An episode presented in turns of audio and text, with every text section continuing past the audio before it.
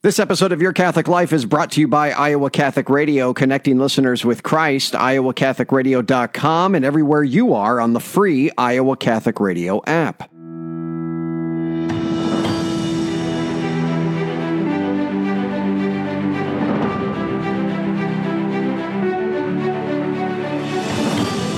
Welcome in, everyone, to Your Catholic Life, a podcast for Catholics by Catholics, helping you grow in your faith. I'm Jon Leonetti, your host.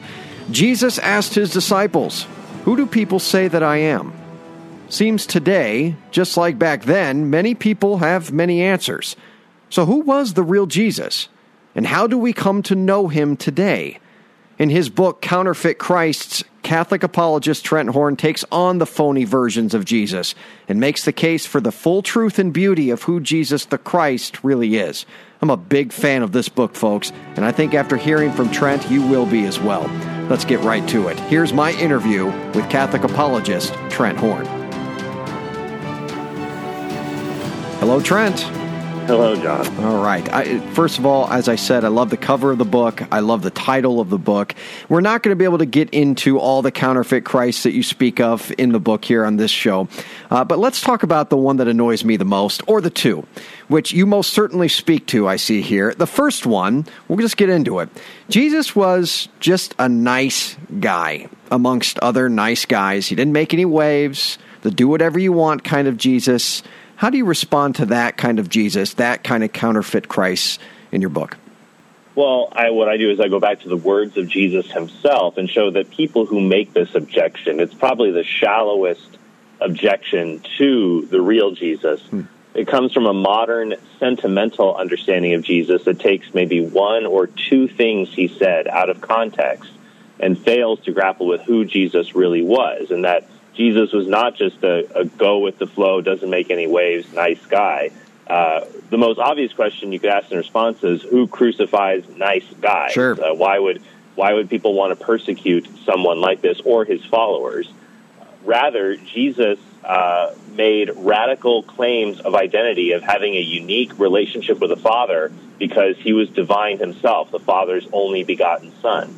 Uh, and in doing so, he criticized uh, both the religious and secular leaders of his day and held them to task under the light of God's judgment because he stood in the place of God because he was and is divine.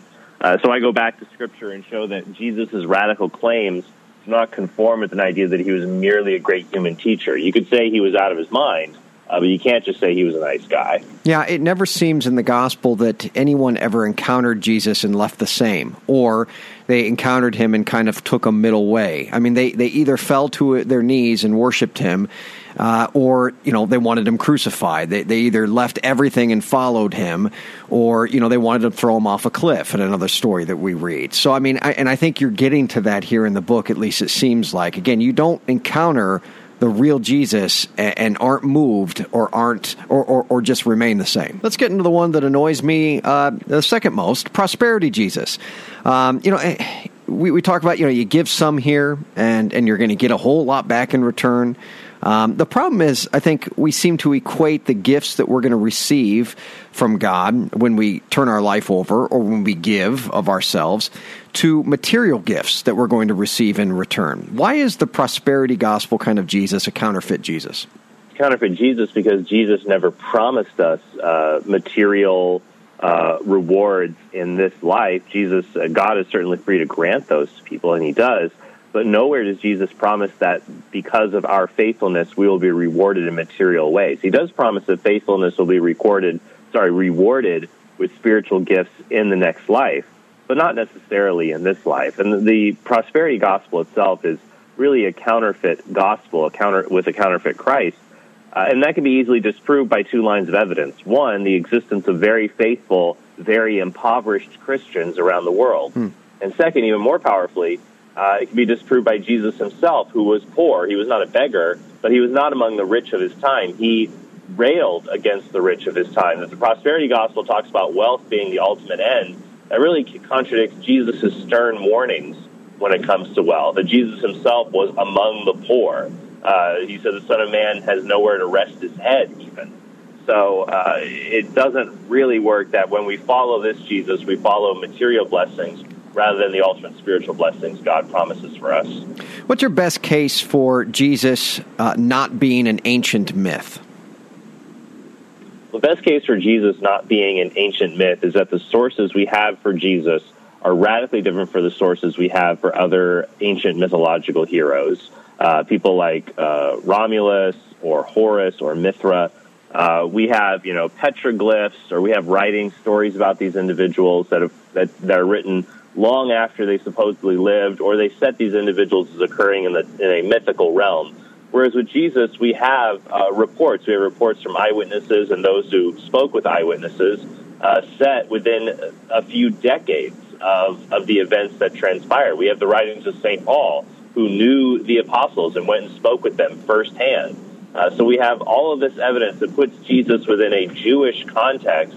And the, you have to keep in mind that the Jewish context of the first century in, in Judea was very hostile to pagan influences. Hmm. The Jewish philosopher Philo records how Pontius Pilate installed golden shields in Jerusalem that contained a blasphemous inscription, and the Jews rioted at that. And so, if they would riot uh, merely at an inscription on golden shields, why why would they accept uh, a pagan copycat myth, as some people like to purport that Jesus is. It really doesn't add up to the evidence that we have. Political Jesus. What's your response when someone says if Jesus was living today, he'd be a Republican or a Democrat? I would say that Jesus, of course, knowing the scriptures full well, would cite us back to uh, the Psalms. And in the Psalms, it says, Put not your trust in princes. That we have an obligation to secure the common good, and part of that is involved in voting. But the problem is uh, that political parties are composed of fallible individuals. Their principles change over time.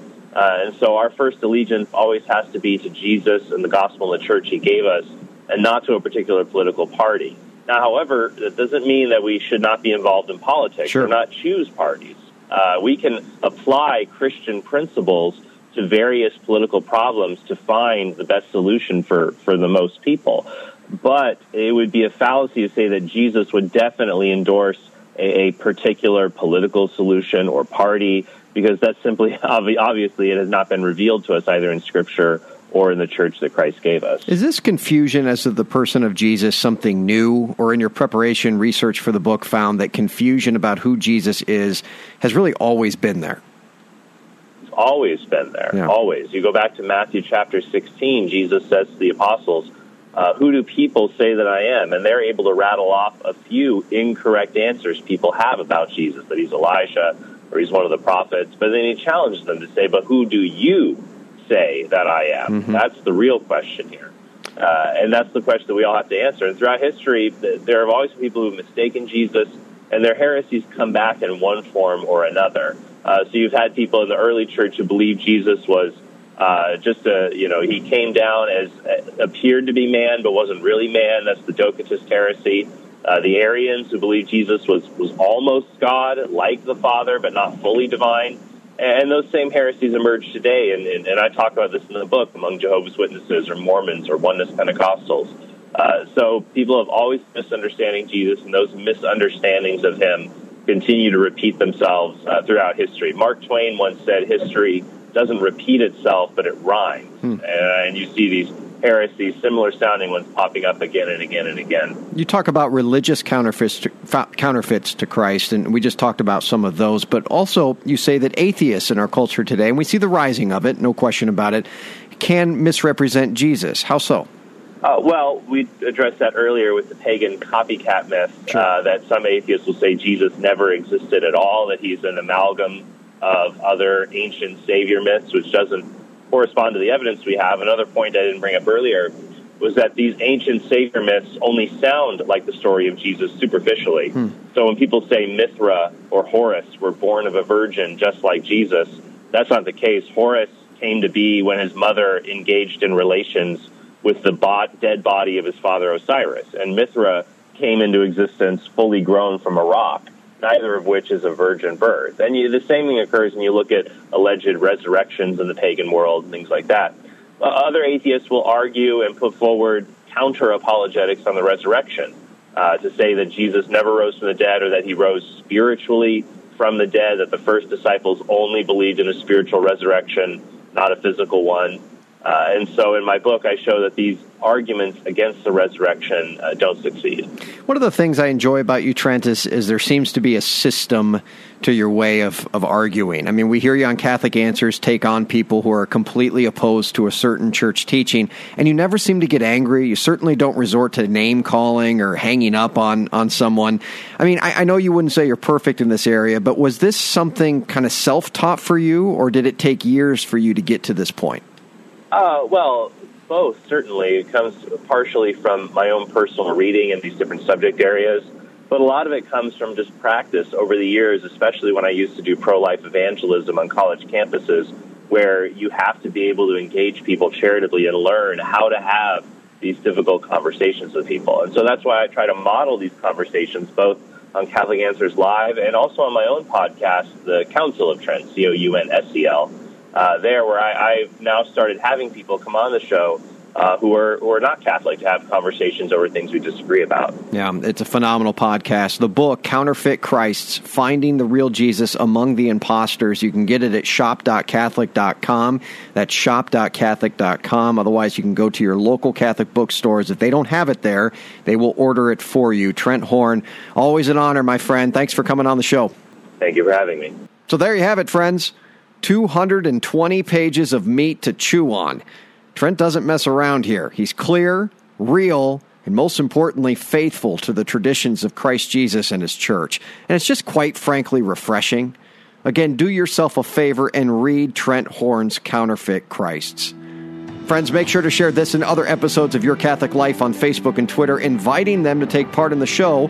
Visit our website at yourcatholiclifepodcast.com as well. Thanks for tuning in today. I'm Jon Leonetti signing off here on Your Catholic Life. Remember, the only way to happiness is by holiness. Be confident in Christ's mercy and his love today.